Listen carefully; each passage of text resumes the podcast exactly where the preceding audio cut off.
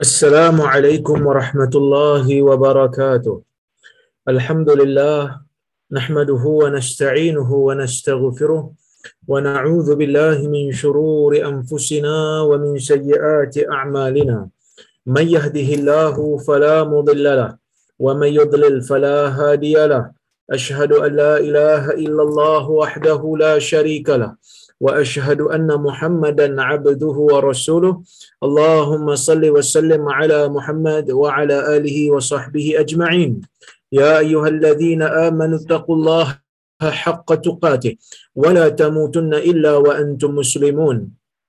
يا أيها الناس اتقوا ربكم الذي خلقكم من نفس واحدة وخلق منها زوجها وبث منهما رجالا كثيرا ونساء. واتقوا الله الذي تساءلون به والأرحام. إن الله كان عليكم رقيبا. يا أيها الذين آمنوا اتقوا الله وقولوا قولا سديدا. يصلح لكم أعمالكم ويغفر لكم ذنوبكم. ومن يطع الله ورسوله فقد فاز فوزا عظيما. فإن أصدق الحديث كتاب الله وخير الهدي هدي محمد وشر الأمور محدثاتها وكل محدثة بدعة wa kulla bid'atin dalalah amma ba'd. Muslimin dan muslimat yang dirahmati oleh Allah Subhanahu wa taala sekalian alhamdulillah pada malam ini kita dapat bersama-sama berhimpun uh, dalam talian ini untuk kita sambung balik kuliah kita menggunakan kitab riyadhus salihin karya al-Imam An-Nawawi rahimahullah yang mana kita masih lagi berada pada bab yang ke-51 iaitu bab ar-raja bab pengharapan bab mengharapkan rahmat Allah, bab mengharapkan keampunan Allah. Insya-Allah pada hari ini kita akan masuk kepada hadis yang ketujuh dalam bab ini dan hadis yang ke-419 daripada keseluruhan kitab.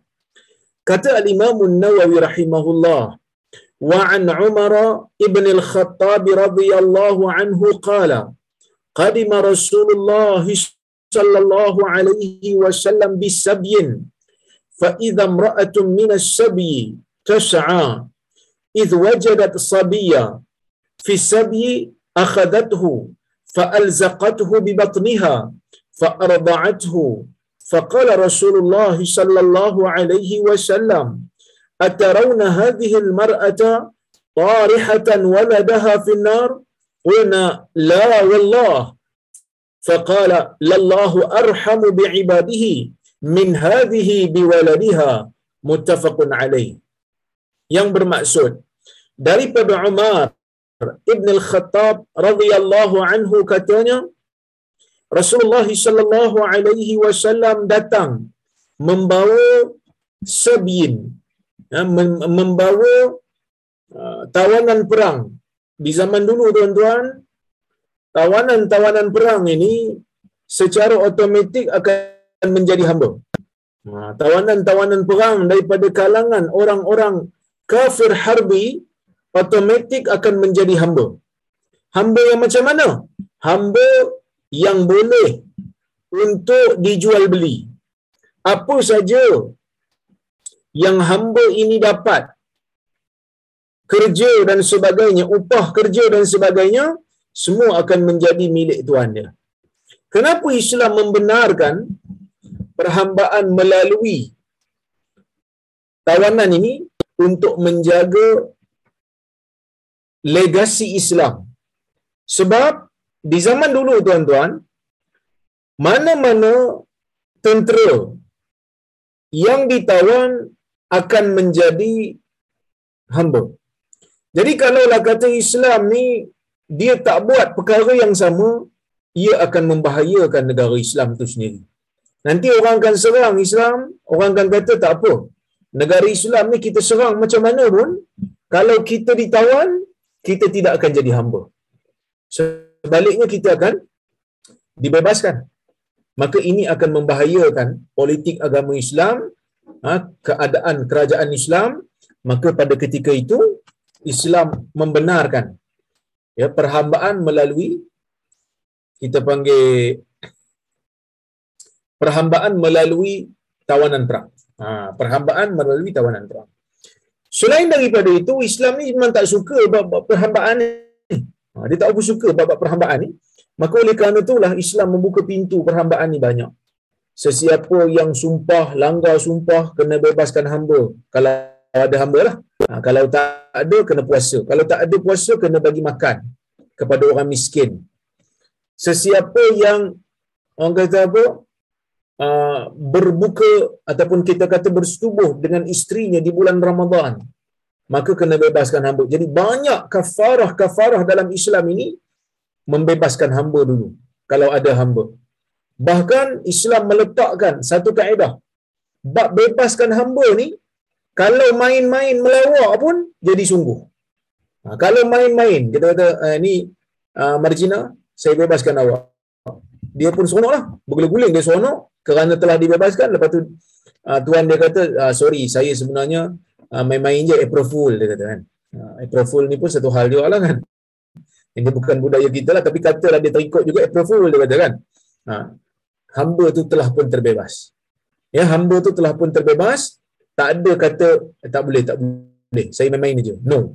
Nabi SAW sebut dalam sebuah riwayat, Salasun jidduhunna jiddun ataupun jadduhunna jaddun wa hazluhunna jaddun. Ya, tiga benda. Ha, tiga benda.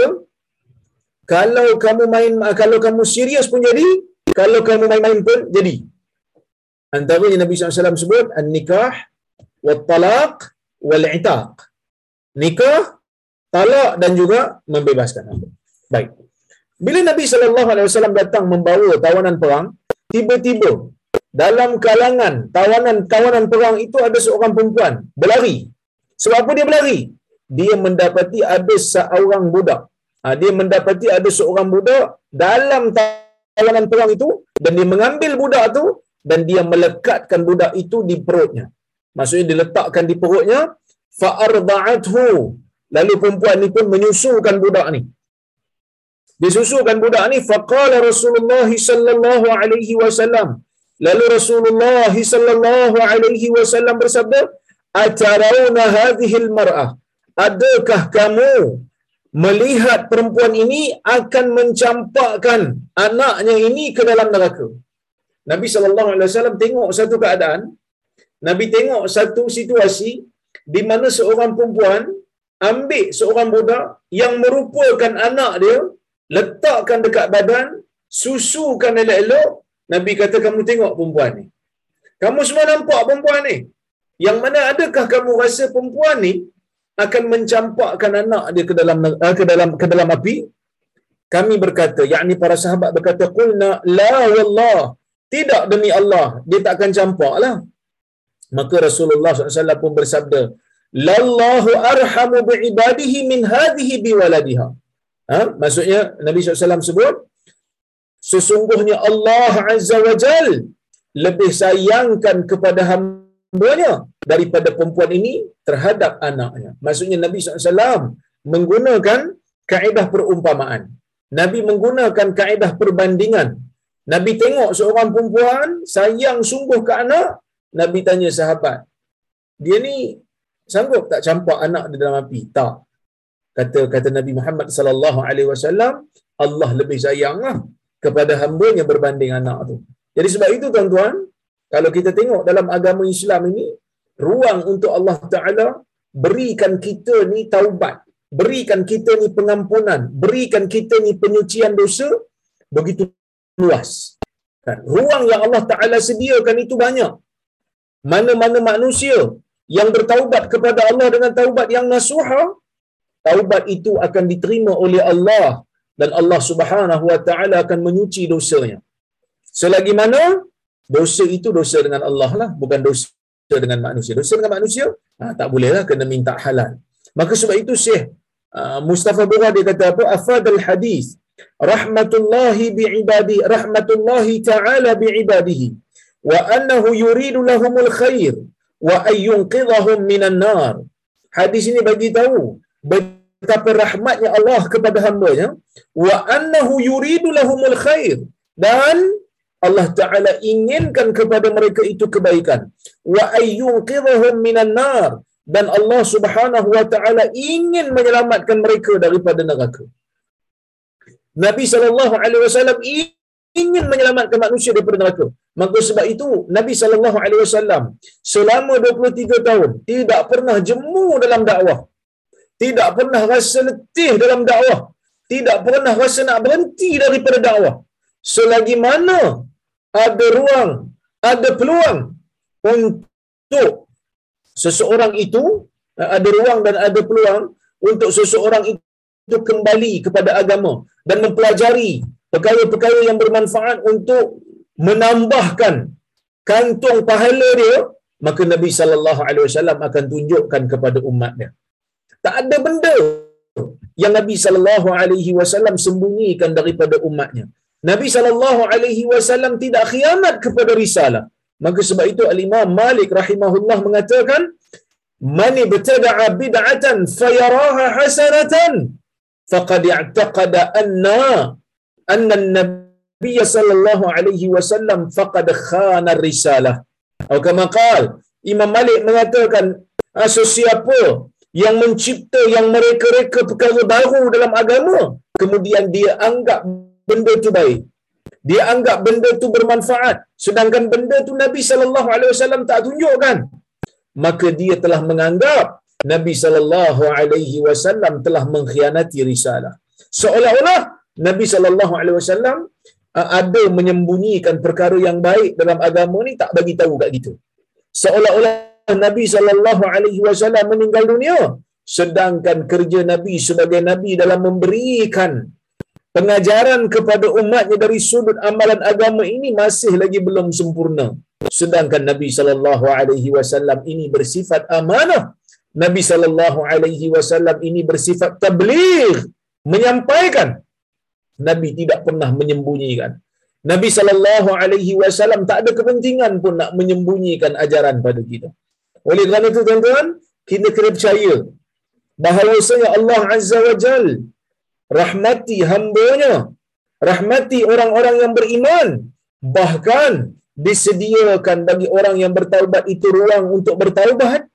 Ha, disediakan ruang bagi orang yang berdosa itu untuk bertaubat kepada Allah dengan satu cara yang amat mudah. Tak perlu nak bunuh diri tak perlu nak campak diri daripada tempat yang tinggi. Tak perlu tak perlu hanya sekadar tiga rukun yang disebutkan oleh para ulama iaitu meninggalkan dosa tersebut. Menyesal atas apa yang dilakukan dan berazam tak mau buat lagi maka dia telah dikira melakukan taubat. Begitu juga kalau dosa dengan orang lain minta halal ataupun ganti semula apa yang diambil daripada mereka. Baik. Fafata fafataha lahum bab at-taubah wal raja' wal ya? Bab at-taubah wal raja'i wal inabah ilai. Maka Allah taala membuka kepada mereka yakni kepada manusia pintu untuk bertaubat. Pintu untuk mengharapkan kepada Allah dan pintu untuk menyerah diri kepada Allah. Kan? Bukan kata orang yang berdosa daripada kalangan orang Islam saja bahkan termasuk juga orang kafir. Walaupun dia jahat sungguh. Kalau kita tengok kadang-kadang tuan-tuan dalam sejarah Islam ada je manusia yang jahat masa awal hidupnya. Seperti Abu Sufyan jahat. Peperangan Badar dia punya sebab. Peperangan Uhud dia punya sebab. Peperangan Khandaq dia punya sebab.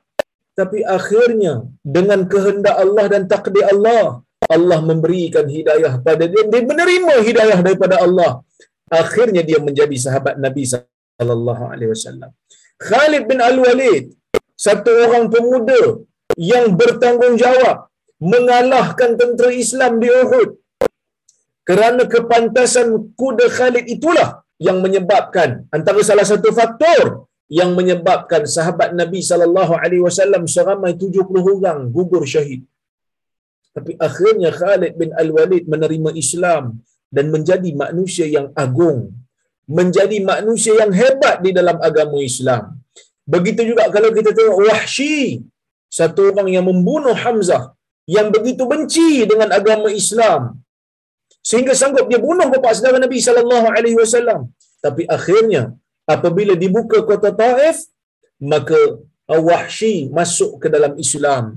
Wahsy masuk ke dalam Islam walaupun Nabi sallallahu alaihi wasallam tak sanggup nak tengok muka dia kerana kesedihan apabila tengok muka muka dia Nabi sallallahu alaihi wasallam teringatkan Hamzah ha, Nabi kata boleh tak engkau alihkan mukaku dari uh, mukamu daripadaku kerana aku teringat Hamzah Nah, ini bukanlah menunjukkan Nabi sallallahu alaihi wasallam ini sebagai orang yang tak terima uh, keislaman sahabat. Tidak. Kerana Nabi terima wahyu adalah sahabat tetapi sifat keinsanan Nabi sallallahu alaihi wasallam ini menyebabkan Nabi ada rasa sedih. Ha, bila cerita bab sifat keinsanan ni tuan-tuan semalam ha, ada orang gabung video saya dengan video seorang ustaz. Dia cerita bab kelebihan Nabi SAW bila Allah Ta'ala kata warafa'na laka zikrak kami mengangkat sebutan nama Muhammad Muhammad. Memang betul para ulama mengatakan nama Nabi Muhammad SAW ni tinggi. Ditinggikan oleh Allah. Seseorang tidak akan masuk Islam melainkan mesti menyebut nama Nabi Muhammad sallallahu alaihi wasallam sebagai rangkap yang kedua daripada syahadah. Seseorang tidak dikira beriman melainkan mesti menyebutkan nama Allah. La ilaha illallah Muhammadur Rasulullah. Tidak ada Tuhan yang disembah melainkan Allah dan Muhammad Rasulullah. Dalam azan juga menyebutkan nama Nabi Muhammad sallallahu alaihi wasallam. Dalam salat juga kita menyebutkan nama Nabi Muhammad sallallahu alaihi wasallam iaitu di dalam tasyahud. Maka ramailah orang yang hentam saya. Dia kata Rora ajar hina Nabi sallallahu alaihi wasallam. Sedangkan saya bukan ajar hina Nabi. Saya kata jangan melampau dalam memuji Nabi. Dan kena menganggap Nabi sallallahu alaihi wasallam ini mempunyai ciri-ciri keinsanan seperti mana kita Cuma Nabi SAW ni maksum diberikan diberikan wahyu oleh Allah. Apa yang saya sebut itu selari dengan apa yang ada di dalam Al-Quran yang mana Allah Subhanahu wa taala menyebutkan qul innama ana basyarum mislukum. Katakan wahai Muhammad sesungguhnya aku ini adalah bashar. Sesungguhnya aku ini adalah manusia seperti kamu. Ini disebutkan oleh Allah Azza wa Jalla saya mengulang apa yang disebutkan oleh Allah. Kemudian Nabi sallallahu alaihi wasallam sendiri sebut, "Innama ana basyarum mislukum wa innakum latakhtasimuna ilayya." Sesungguhnya aku ni manusia macam kamu dan kamu bila bergaduh datang jumpa aku. Wa yakunu ba'dukum alhana bihujajihi min ba'd. Sebahagian daripada kamu mungkin berpandai petah berkata-kata sebahagian daripada sebahagian yang lain. Fa aqdi lahu nahwa ma sami'tu minhu dan aku memberikan kemenangan kes kepada dia berdasarkan apa yang aku dengar. Faman aqdi lahu min haqqi akhihi shay'an fala ya'khudh. Sesiapa yang aku potongkan sesiapa yang aku berikan hak saudaranya jangan dia ambil. Innama qata'tu lahu qit'atan minan nar.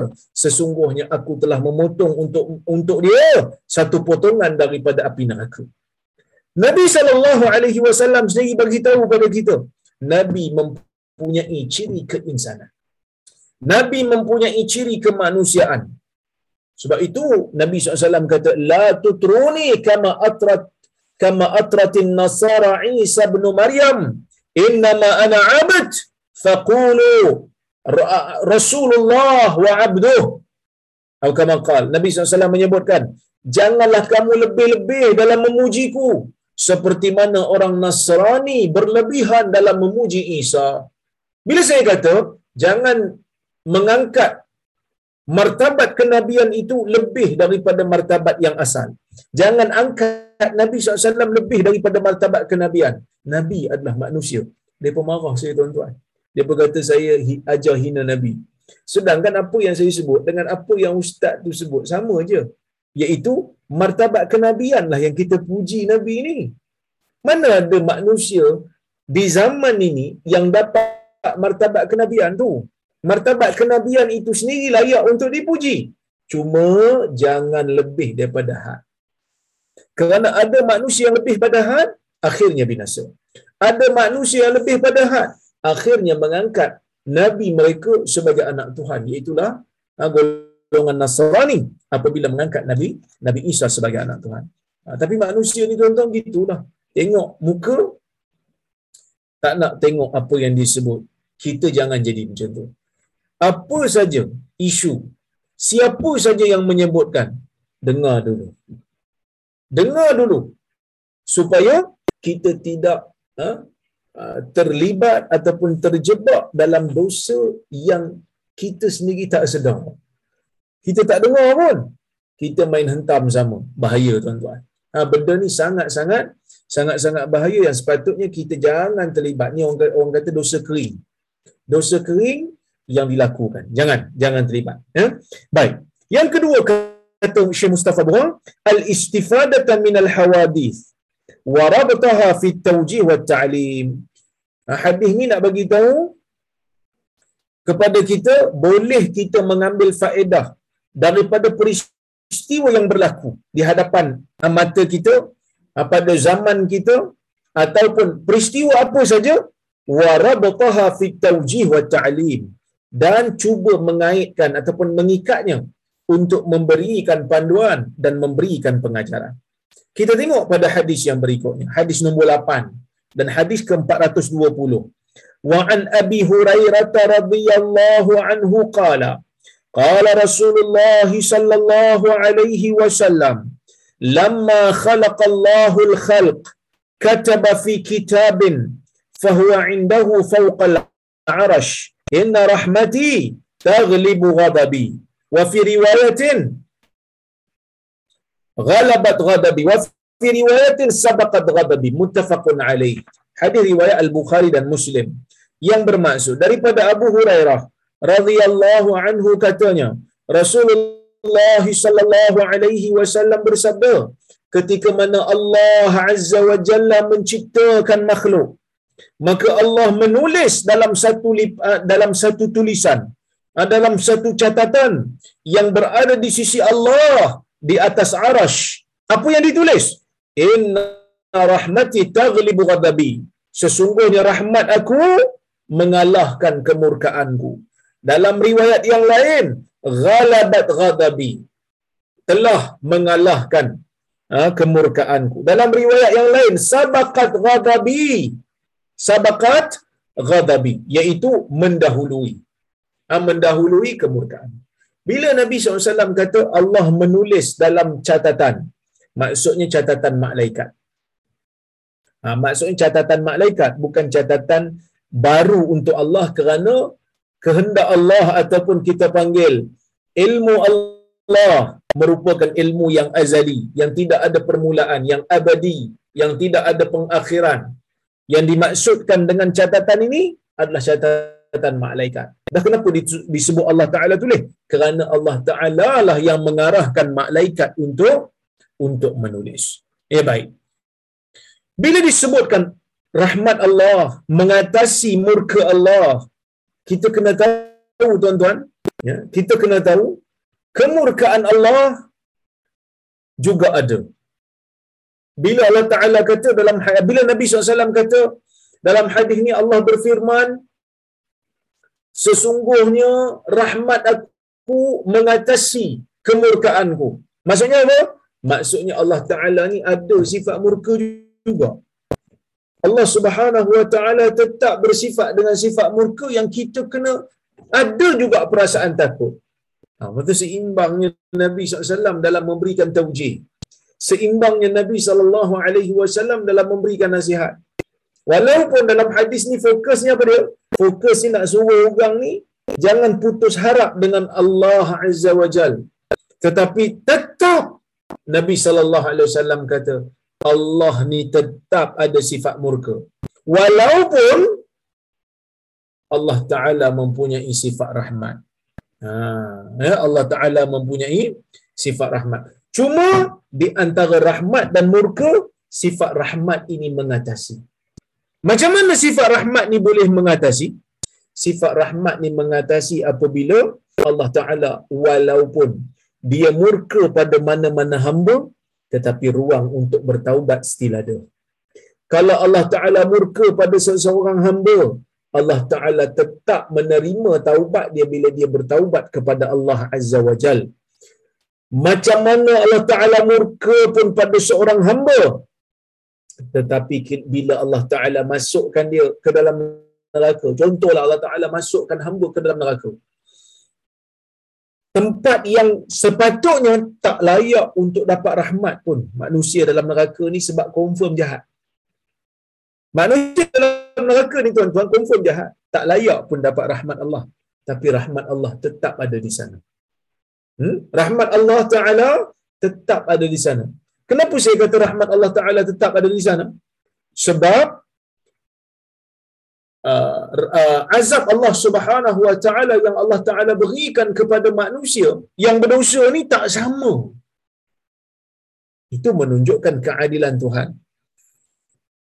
dan rahmat Tuhan. Jangan rahmat Tuhan lah Ustaz. Allah Ta'ala meringankan azab kepada Abu Talib umpamanya. Keringanan azab yang Allah Ta'ala berikan kepada Abu Talib tu tuan-tuan, disebabkan apa?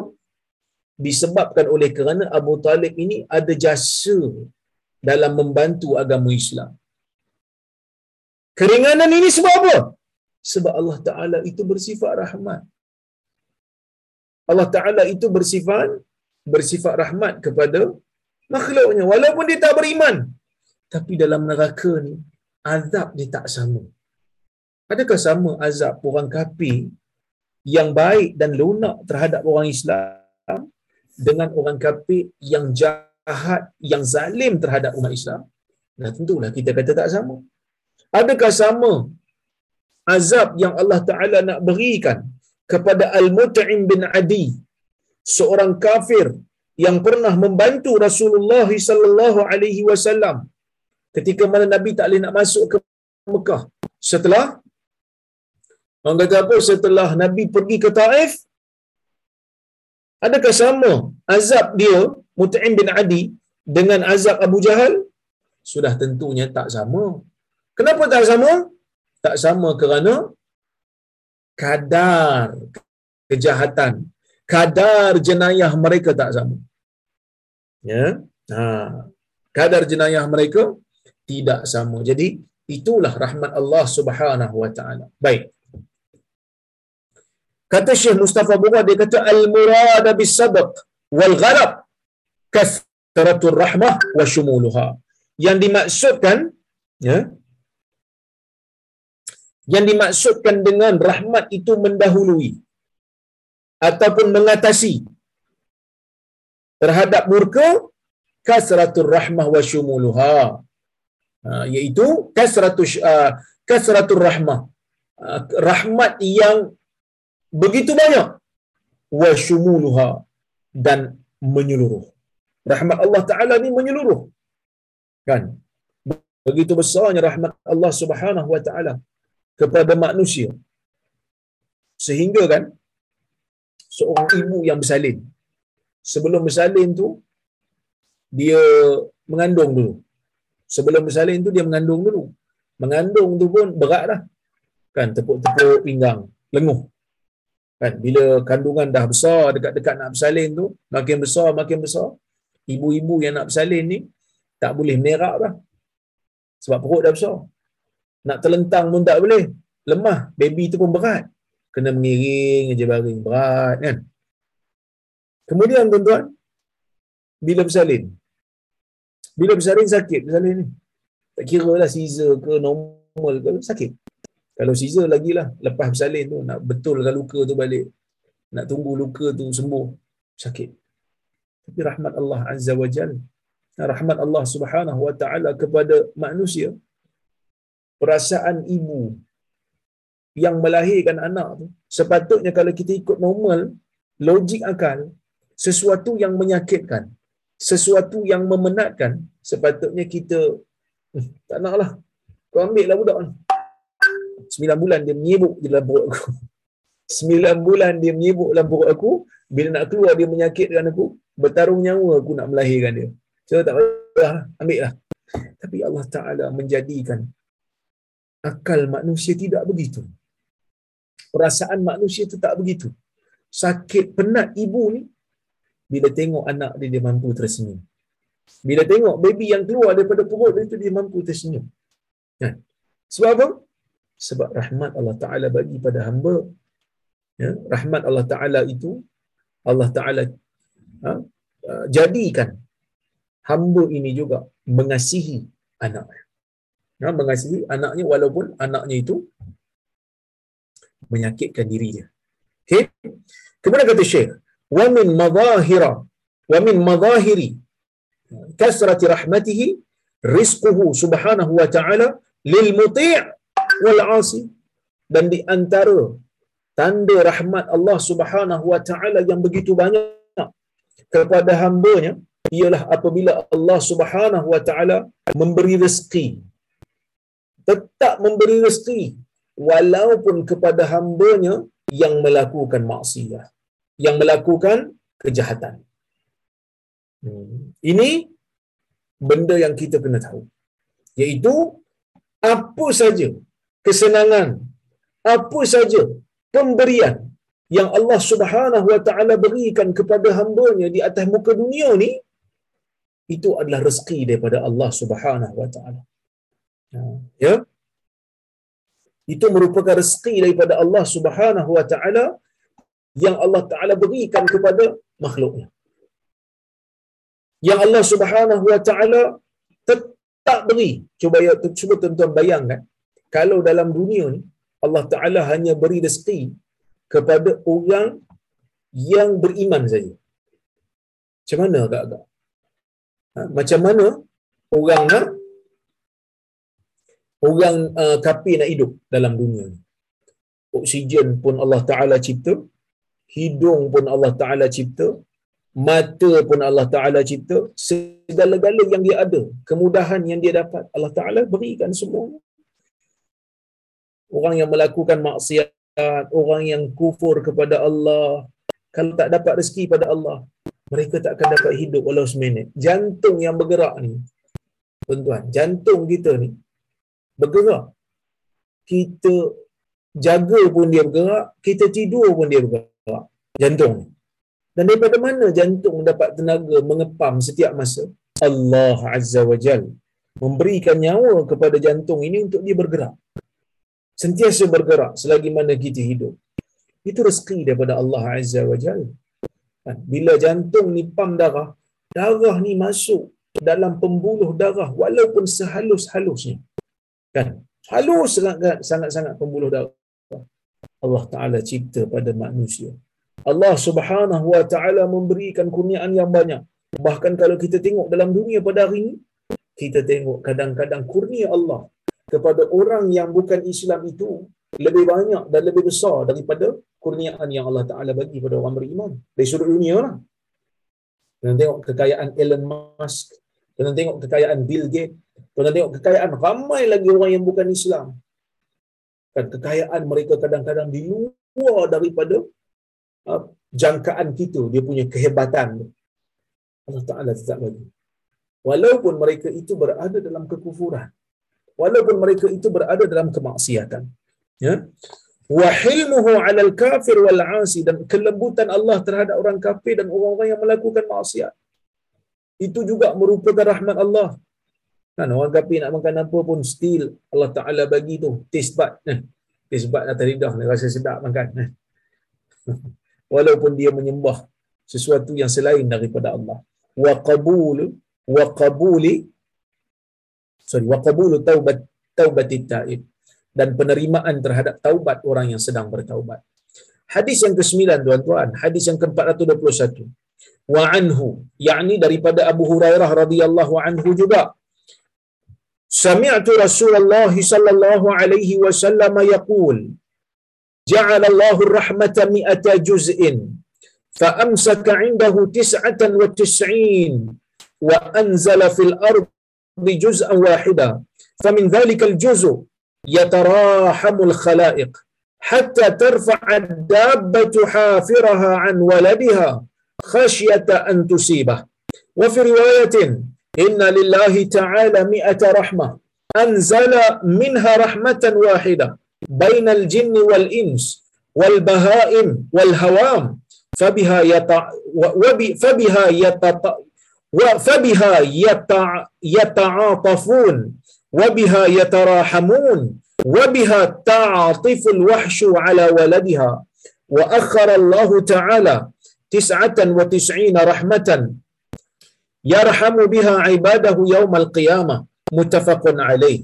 ورواه مسلم أيضا من رواية سلمان الفارسي رضي الله عنه قال قال رسول الله صلى الله عليه وسلم إن لله تعالى مئة رحمة فمنها رحمة يتراحم بها الخلق بينهم وتسع وتسعون ليوم القيامة وفي رواية إن الله تعالى خلق يوم خلق السماوات والأرض مئة رحمة كل رحمة طباق ما بين السماء إلى الأرض فجعل منها في الأرض رحمة فبها تعطف الوالدة على ولدها والوحش والطير بعضها على بعض فإذا كان يوم القيامة أكملها بهذه الرحمة ini hadis riwayat Bukhari dan Muslim. Dia campur-campur riwayat ni. Ada banyak riwayat. Maksudnya daripada Abu Hurairah radhiyallahu anhu katanya saya mendengar Rasulullah sallallahu alaihi wasallam bersabda Nabi kata ja'alallahu rahmatan mi'ata juzu' Allah Ta'ala menjadikan rahmah ini ada seratus juzuk. Indahu tis'atan wa tis'in. Lalu Allah menahan di sisinya 99 bahagian. Wa anzala fil ardi juz'an wahida. Dan Allah menurunkan rahmat tersebut di bumi hanya satu bahagian daripada seratus bahagian. Famin dhalikal juzuk daripada satu juzuk itulah ya tarahamul khalaiq. Makhluk akan saling sayang menyayangi. Hatta tarfa'a dabbatu hafiraha an waladiha. Sehinggalah sehinggalah seekor binatang mengangkat kakinya daripada anaknya. Khasyata antusibah kerana bimbang akan terpijak anaknya itu. Maksud Nabi SAW kata apa? Allah Ta'ala ni menciptakan rahmat sebanyak seratus juzuk. Tuan-tuan jangan salah faham. Eh? Rahmat yang disebut di sini itu bukan rahmat Allah. Kerana rahmat Allah Ta'ala ni sifat Allah. Sifat Allah bukan makhluk. Sifat Allah bukan makhluk. Yang makhluk, rahmat yang Allah Ta'ala cipta pada manusia. Yang rahmat yang Allah Ta'ala cipta pada haiwan yang rahmat yang Allah Ta'ala cipta pada tumbuhan. Ha, tumbuhan rahmat. Tak tahulah kan. Tapi haiwan dan manusia dan juga jin, dia ada sifat rahmat Allah Ta'ala cipta. Yang mana sifat rahmat yang ada pada saya? Saya sayang anak saya. Saya sayang keluarga saya. Saya sayang isteri saya. Isteri saya sayang saya. Anak saya sayang saya.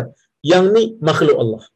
Tetapi sifat rahmat yang ada pada Allah, itu sifat yang qadimah. Sifat yang sedia kali bukan dicipta. Sifat Allah bukan makhluk. Yang Allah Taala yang Nabi sebut ni sifat makhluk. Allah Taala bila jadikan makhluk, Allah Taala jadikan Allah Taala ciptakan seratus bahagian untuk rahmat ni. Satu bahagian aja Allah Taala letakkan di dalam bumi ni. Satu bahagian daripada seratus, sembilan puluh sembilan Allah Ta'ala kekalkan di sisinya lagi satu bahagian ni Allah Ta'ala turunkan ke bumi. Nabi kata, satu bahagian itulah. Yatarahamul khalaiq. Manusia saling sayang menyayangi, dok kongsi satu bahagian itulah. Yang kita dok tengok.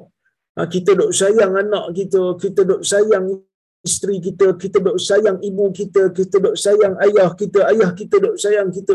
Yang pusing-pusing sayang menyayang ni, satu bahagian itulah yang kita kongsi yang kadang-kadang kita rasa sayang tu sayang sungguh dah. Yang kita rasa sayang tu sayang betul dah. Satu bahagian tuan-tuan. Kita pakat kongsi ramai-ramai. Satu bahagian kita pakat kongsi bersama. Itu pun dah kita rasa banyak dah. Kan? Cuba bayangkan kalau rahmat itu Allah Ta'ala turunkan ke semuanya. Jadi 99 tu bagaimana?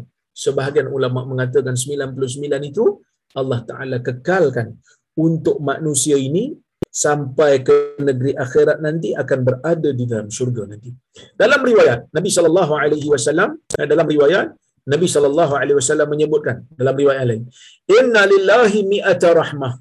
Sesungguhnya bagi Allah Taala ini ada seratus rahmat. Anzala minha rahmatan wahidah. Allah Taala turunkan rahmat, satu rahmat. Ini Allah Taala turunkan daripada seratus itu satu rahmat bainal jinni wal ins di antara jin, manusia, bahaim. Ya. Ah, bahaim ni binatang yang merangkak, berkaki empat. Wal hawam dan juga serangga. Fabiha yata'atafun. Dengan rahmat yang Allah Ta'ala turun ini, binatang, manusia, jin, haiwan semua ni yata'atafun. Saling berkasih sayang. Wabiha yatarahamun. Dengan rahmat yang satu inilah manusia itu saling merahmati. Wabiha ta'atiful wahsyu ala waladiha. Dengan rahmat yang satu ini juga binatang buas itu mengasihi anaknya. Wa akharallahu ta'ala tis'atan wa tis'ina rahmah. Yarhamu biha ibadahu yaumal qiyamah.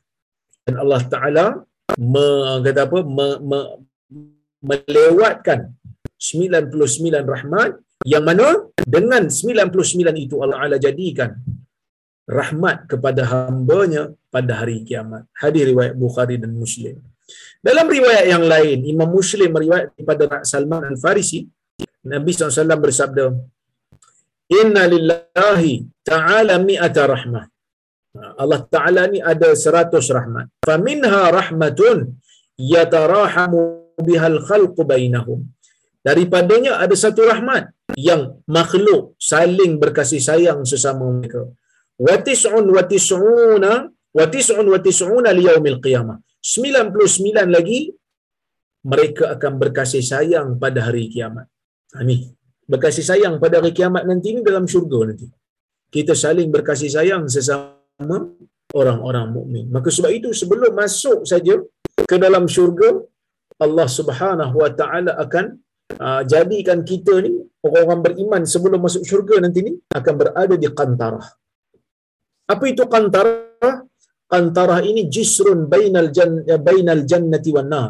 Satu uh, kita panggil satu jambatan yang Allah Taala letakkan di antara neraka dan syurga sebelum masuk aja akan dikeluarkan wa naza'na ma fi sudur ma fi sudurihim min ghil Allah Taala akan keluarkan daripada jiwa mereka itu perasaan benci perasaan marah perasaan dengki. So bila mereka masuk ke dalam syurga mereka masuk dalam keadaan ikhwana dalam keadaan saling bersaudara dalam keadaan saling berkasih sayang. Ini yang kita akan lalui nanti ini. Maka sebab itu orang yang beriman bila masuk ke dalam syurga tak ada perasaan dengki orang beriman bila masuk dalam syurga tak ada perasaan sakit hati. Orang beriman bila masuk dalam syurga tak ada perasaan iri hati. Tak ada perasaan dengki tak ada perasaan benci. Semua mereka yatarahamun fima bainahum. Mereka akan sentiasa berkasih sayang sesama mereka.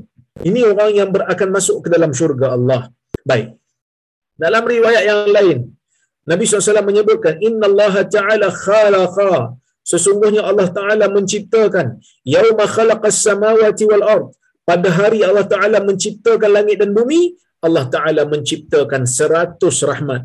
Hulu rahmatin Tibaqu ma bainas sama'i wal ard.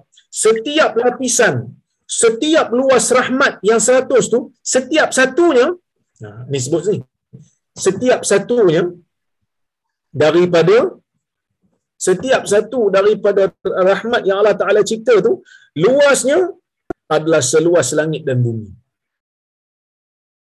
Luas, ha? Seluas langit dan bumi. Kita langit pun kita tak tahu kat mana. Nak keluar daripada galaksi kita ni pun berapa banyak, berapa jauh tuan-tuan. Kan? Baik. Faja'ala minha fil ard rahmah. Allah Ta'ala jadikan satu rahmat di bumi fabiha ta'tiful walidatu ala uh, ala walidiha waladiha. Dengannya ibu mengasihi anak wal wahsyu wat tayru ba'daha ala ba'd. Dan binatang buas dan juga burung-burung mengasihi anak-anak mereka mengasihi sesama mereka. Fa idza kana yaumul qiyamah bila sampai ke hari kiamat akmalaha bihadhihi rahmah. Allah Taala akan turunkan rahmat itu kepada hambanya secara sempurna. Ya secara sempurna. Baik bila kita kata rahmat, rahmat ni apa dia? Para ulama menyebutkan rahmat ini merupakan satu kelembutan dalam jiwa ataupun kecenderungan. Ha, rahmat maksudnya apa? Kelembutan dalam jiwa makhluk kecenderungan kepada sesuatu yang Allah Taala letakkan dalam jiwa kita. Ha, ya? Baik. Itu maksud rahmat. Jadi hadis nak bagi tahu kata Syekh Mustafa Abu dia kata anna rahmah allati ja'alaha Allah fi qulubi ibadihi hiya min khalqih. Sesungguhnya rahmat yang Allah Taala jadikan ada dalam jiwa manusia itu merupakan makhluk Allah. Kita ni makhluk, perasaan kita makhluk. Rahmat yang Allah Taala jadikan pada kita ni makhluk. Jadi kita kena syukur bila Allah Taala memberikan kita ni sifat rahmat. Begitu Nabi sallallahu alaihi wasallam di antara manusia yang penyayang. Sebab itu Allah Taala kata, Nabi ini ada sifat rauf, raufur rahim. Nabi ni rauf, penyayang, ah, rahim. Kan? Pengasihani. Nabi bersifat rauf dan Nabi bersifat rahim. Kenapa kan Nabi itu rahmat? Sebab itu Nabi SAW bila melihat Ibrahim meninggal dunia, waktu itu tengah nazak, Nabi SAW mengalirkan air mata. Kan? Nabi mengalirkan air mata. Tengok Ibrahim dalam keadaan yang nyawa-nyawa ikan. Anak dia lah Ibrahim. Sehingga para sahabat ni dia macam terkejut. Dia kata, Mahadha ya Rasulullah. Ni kenapa pula menangis ya Rasulullah? Sebab sahabat faham, Nabi tak bagi menangis. Nabi kata apa? Hadihir rahmah. Ini adalah rahmah yang Allah Subhanahu wa taala letakkan dalam jiwa-jiwa hamba Ini nak bagi tahu pada kita rahmat yang Allah Taala bagi kat kita ni kita kena syukur banyak-banyak. Kan? Sebab kadang-kadang ada je manusia yang tak dapat rahmat tu. Macam mana? Tak dapat rahmat tu. Ada anak dibuang anak. Ada anak dapat bau lahir, buang lantung sampah. Dululah kes buang bayi ni banyak. Jadi kadang-kadang kita pun rasa macam mana sifat rahmat dia? Macam mana dia boleh hidup lepas tu dalam keadaan dia melihat anak-anak dia kena macam tu. Ini benda yang sangat-sangat tak tak sepatutnya berlaku pada orang yang bernama Muslim, yang bernama mukmin. Sebab itu bila ada perasaan rahmat, kita kena syukur banyak-banyak. Yang perkataan uh, rahmat ataupun kita kata sifat rahmat ini yang Allah Taala beri kita kena syukuri. Baik. Wal khairul ladhi anzalahu Allah lahum huwa min fadlih. Kebaikan yang Allah Taala turunkan kepada hamba-Nya termasuk dalam kurnia Allah. Wa kullu hadha juz'un mimma mimma adkharahu Allah li'ibadihi al-mu'min yawm al-qiyamah dan semua yang semua kebaikan yang Allah Taala bagi rahmat yang Allah Taala bagi hanya satu juzuk daripada apa yang Allah Taala simpan untuk hamba-Nya yang mukmin di hari kiamat. Di hari kiamat nanti rahmat itu akan lebih lagi. Di hari kiamat nanti kasih sayang sesama orang mukmin, hubungan kekeluarga, hubungan kekeluargaan sesama mukmin itu lebih erat dan lebih dahsyat. Sebab itu kena jadikan keluarga kita keluarga yang baik. Keluarga yang salihah. Sebab apa? Sebab ia sangat-sangat penting. Untuk menjadikan keluarga ini menerima rahmat yang Allah Taala bekalkan kepada orang-orang yang berada di dalam syurga. Ya? Wa fi hadha a'zamur raja wal bisyarah lil mu'min. Dalam hadis ini mengandungi pengharapan yang paling agung dan bisyarah dan berita gembira yang sangat besar bagi orang-orang yang beriman. Masuk kalau kita rasa dalam dunia ni Allah Ta'ala betul-betul rahmati kita, kita rasa dalam dunia ni Allah Ta'ala betul-betul sayang kat kita, bagi kurnia yang banyak pada kita walaupun kita taklah salih mana, kita kena sentiasa mengharapkan kelebihan dan kurniaan Allah Azza wa Jal di hari akhirat nanti. Ya. Fa idza kana yahsulu lahum خلقها لهم في هذه الدنيا كل هذا التعاتب بينهم وكل هذا الخير لهم فكيف بمئة رحمة يوم القيامة؟ كالاو كتب dengan satu bahagian rahmat kita mendapat begitu banyak kasih sayang daripada makhluk. Kasih sayang ni bukan hanya sesama makhluk yang ada hubungan keluarga je tuan-tuan. Bukan hanya hubungan suami isteri je tuan-tuan. Kadang-kadang sahabat. Dan kadang-kadang kawan kita. Kan? Bahkan kadang-kadang bukan kawan kita pun. Kadang-kadang orang yang kita tak kenal pun. Contoh macam saya kan. Semalam ada satu orang hamba Allah telefon. Dia kata saya selalu dengar ustaz punya kuliah dia kata. Jadi saya nak ucapkan ustaz terima kasih banyak dia kata. Sebab banyak mengajar saya. Saya kata tak ada apalah ilmu bukan ilmu saya pun ilmu ni Allah Taala bagi saya kena sampaikan. Dia kata ustaz saya sentiasa doakan ustaz. Saya sentiasa doakan ustaz supaya ustaz diberikan perlindungan oleh Allah Azza wa Jalla. Tuan-tuan saya tak kenal. Dia kenal saya melalui ceramah YouTube. Saya tanya mana dapat nombor ni? Dia kata dapat nombor daripada sahabat dia. Yang merupakan kenalan saya juga. Lah. Ha, dia cuma nak ucap terima kasih banyak. Dia kata dan saya nak beritahu kepada Ustaz, saya sentiasa doa Ustaz. Sebab tu saya kata, rahmat Allah Ta'ala pada kita ni, kadang-kadang di luar daripada jangkaan kita. Mungkin kita rasa satu hari kita tertekan, tiba-tiba Allah Ta'ala bagi kita kegembiraan, Allah Ta'ala bagi kita nikmat. Mungkin dengan doa-doa daripada tangan-tangan yang menadah tangan kepada Allah. Minta sesuatu dengan ikhlas. Minta sesuatu untuk kita kepada Allah dengan ikhlas. Tanpa minta apa-apa balasan. Kan? Ini rahmat Allah Ta'ala. Kan? Doa yang diberikan oleh keluarga, doa yang diberikan oleh pasangan, doa yang diberikan oleh kawan-kawan, doa yang diberikan oleh orang yang kita tak kenal. Maka sebab itu kita kena banyak sebut, banyak buat kebaikan. Mudah-mudahan dengan kebaikan itu orang akan tambah doakan kebaikan untuk kita dan dengan itulah jadi penyebab untuk Allah Taala berikan rahmat kepada kita. Dan ini benda-benda yang kadang-kadang kita tak jangka, di luar daripada jangkaan kita. Hmm. Tapi kena jadikan ia sebagai satu motivasi lah untuk terus buat baik. Dan kalau sampai waktu kita buat baik pada orang, tiba-tiba orang balas dengan kejahatan. No big deal. Kerana kita menganggap rahmat Allah Ta'ala lebih luas dan lebih besar. Ia merupakan satu terapi. Dan ia merupakan satu terapi untuk kita. Terapi ini macam mana? Benda yang memujuk diri. Sebab tu kalau uh, dalam istilah Melayu orang kata buat baik berpada-pada buat jahat jangan sekali kan. Apa maksud buat baik berpada-pada? Ada orang kata buat baik berpada-pada ni maksud bila kita buat baik jangan berlebih-lebihan. Bagi saya lah buat baik ni berpada-pada maksudnya buat baik berpada-pada kita berpada dengan baik yang kita buat tanpa mengharapkan balasan daripada orang. Sebab orang yang beriman ni bila buat baik saja dia berpada dengan kebaikan itu untuk mendapat rahmat Allah.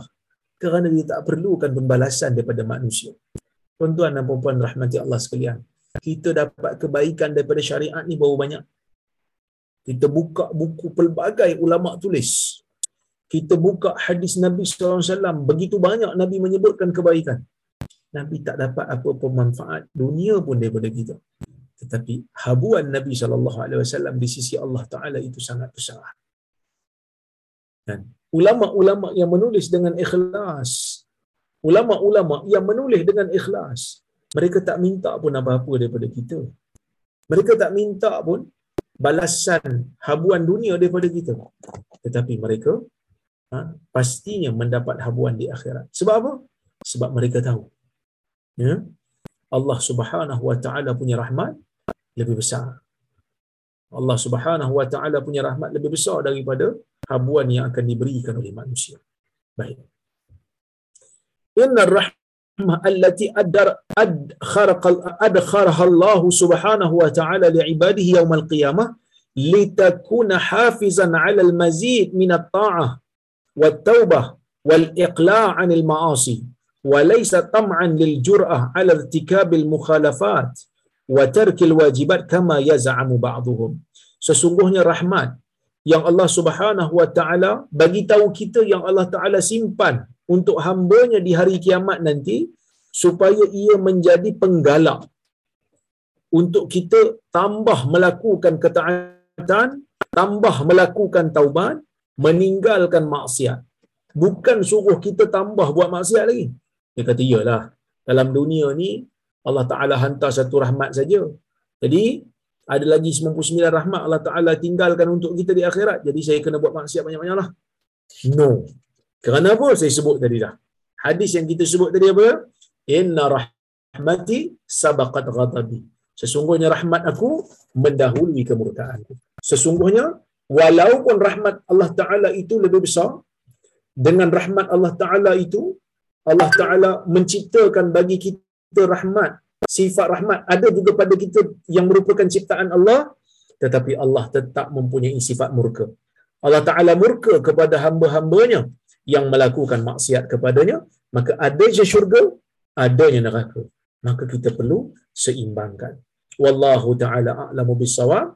Mudah-mudahan ha, dengan kuliah yang kita sampaikan pada malam ini, menjadikan kita hamba yang sentiasa mengharapkan kepada rahmat Allah tidak putus asa untuk sentiasa bertaubat kepada Allah, sentiasa mengharapkan keampunan Allah. Kerana Allah Subhanahu wa taala akan menerima taubat hamba-Nya yang mengharapkan kepadanya. Sebesar mana pun dosa yang dibawa, selagi mana dia bertaubat, selagi mana dia ada iman, selagi mana dia nak kembali kepada Allah, Allah Taala akan terima. Allah Taala akan terima tidaklah Allah Taala ini bersikap zalim kepada hamba yang nak balik kepada dia. Wallahu a'lam. Baik. Assalamualaikum Dr. Waalaikumsalam. Betulkah kaum sufi melampau dalam puji mereka kepada Rasul? Semacam mana doktor kata kita tak patut buat. Mohon clarification. Ada sebahagian daripada mereka yang melampau. Ya, yang mengatakan Ha, kita boleh minta pada Nabi SAW lepas Nabi wafat. Minta pada Allah lah. Minta pada Nabi ni kita padang mahsyar minta tolong. Minta syafaat. Tapi bila Nabi dah wafat, kita selawat kepada Nabi SAW, kemudian kita minta pada Allah Azza wa Jalla. Jangan melampau. Okey, baik. Salam Dr. Waalaikumsalam. Selain dari Rasulullah SAW, siapa lagi yang boleh memberi syafaat di akhirat kelak selain daripada Allah? Yang boleh memberi syafaat ialah orang saleh. Syuhada, orang syahid. Mereka ini diberikan oleh Allah Subhanahu wa taala hak syafaat. Ha, selain daripada Nabi sallallahu alaihi wasallam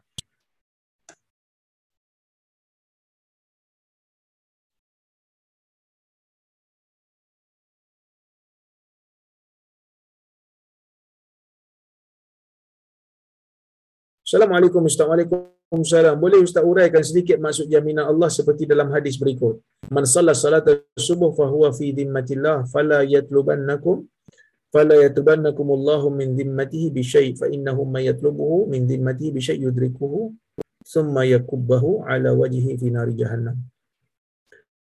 Iaitu sesiapa yang salat subuh maka dia berada dalam jaminan Allah. Oleh kerana itu jangan sampai Allah menuntut sesuatu kepada kalian dari jaminannya kerana siapa yang menuntut, yang Allah menuntutnya dengan suatu jaminannya pasti Allah Taala menemukannya dan Allah Taala menangkupkannya di atas wajahnya dalam neraka. Yang ni Allah Taala akan pelihara. Ya Allah Subhanahu Wa Taala akan pelihara orang yang uh, melakukan amal saleh. Di antara amal saleh itu uh, salat subuh lah. Tapi dengan syarat lah. Orang yang salat subuh tu tak melakukan apa-apa kezaliman lah kalau dia dia tu sendiri jahat maka layaklah kita untuk um, um, menuntut sesuatu daripada kezaliman dia tu kepada hakim. Tapi yang ni maksudnya kita nak melakukan kezaliman kepada orang nak melakukan kezaliman kepada orang uh, orang yang saleh. Maka Allah Taala akan lindungi hamba-Nya yang saleh. Dan antara tanda kesalehan itu ialah dengan melakukan salat subuh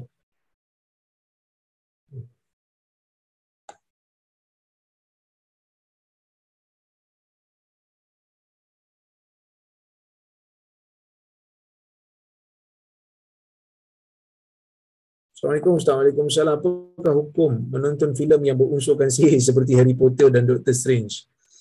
Okey, saya tak pernah tengok Harry Potter ni, saya tak tahu sihir macam mana. Tapi sihir inilah sesuatu yang diharamkan dalam Islam untuk kita mempelajarinya. Kerana ia merupakan ilmu yang bersumberkan kepada um, perkara yang tidak dibenarkan oleh Allah Subhanahu Wa Taala. Jadi kalau ada unsur pemujaan, ada unsur kita kata khurafat, maka kita elakkan diri untuk tengoklah. Tambahan pula dalam filem-filem tu ada pendedahan aurat. Ha, jadi benda-benda ni kita kena Ha, kita kena hati-hatilah. Tapi Ustaz saya tengok juga Ustaz. Oh, macam mana tuan-tuan? Benda tak boleh tuan-tuan nak tengok juga. Saya tak boleh lah kata boleh. Memang benda tu tak boleh. Jadi kalau tengok juga, taubatlah kepada Allah Subhanahu Wa Taala. Moga Allah Taala menerima taubat kita semua insya-Allah. Kita semua ada kelemahan tuan-tuan eh. Saya pun ada, tuan-tuan juga ada. Kita sentiasa mengharapkan keampunan Allah Subhanahu Wa Taala. Jadi itulah soalan yang ada. Insya-Allah jika ada kesempatan yang lain kita bertemu lagi. Ya, terima kasih kepada semua penganjur. Uh, Datuk Syekh Hamid, Datuk uh, Rozhan, uh, Haji Shah, Haji Hamid dan juga Johan yang menganjurkan majlis pada malam ini. InsyaAllah kita berjumpa di lain masa. Terima kasih kepada tuan-tuan dan perempuan yang sentiasa bersama dengan saya memberi sokongan, memberi doa, teruskan memberi doa, teruskan memberi sokongan. InsyaAllah. Semoga kita bertemu lagi pada lain masa. Saya berhenti di sini dulu. Aku laqaw lihada wa astaghfirullahaladzim li walakum. Wassalamualaikum warahmatullahi wabarakatuh. Waalaikumsalam warahmatullahi wabarakatuh. Terima kasih. Terima kasih Ustaz. Terima kasih. wabarakatuh.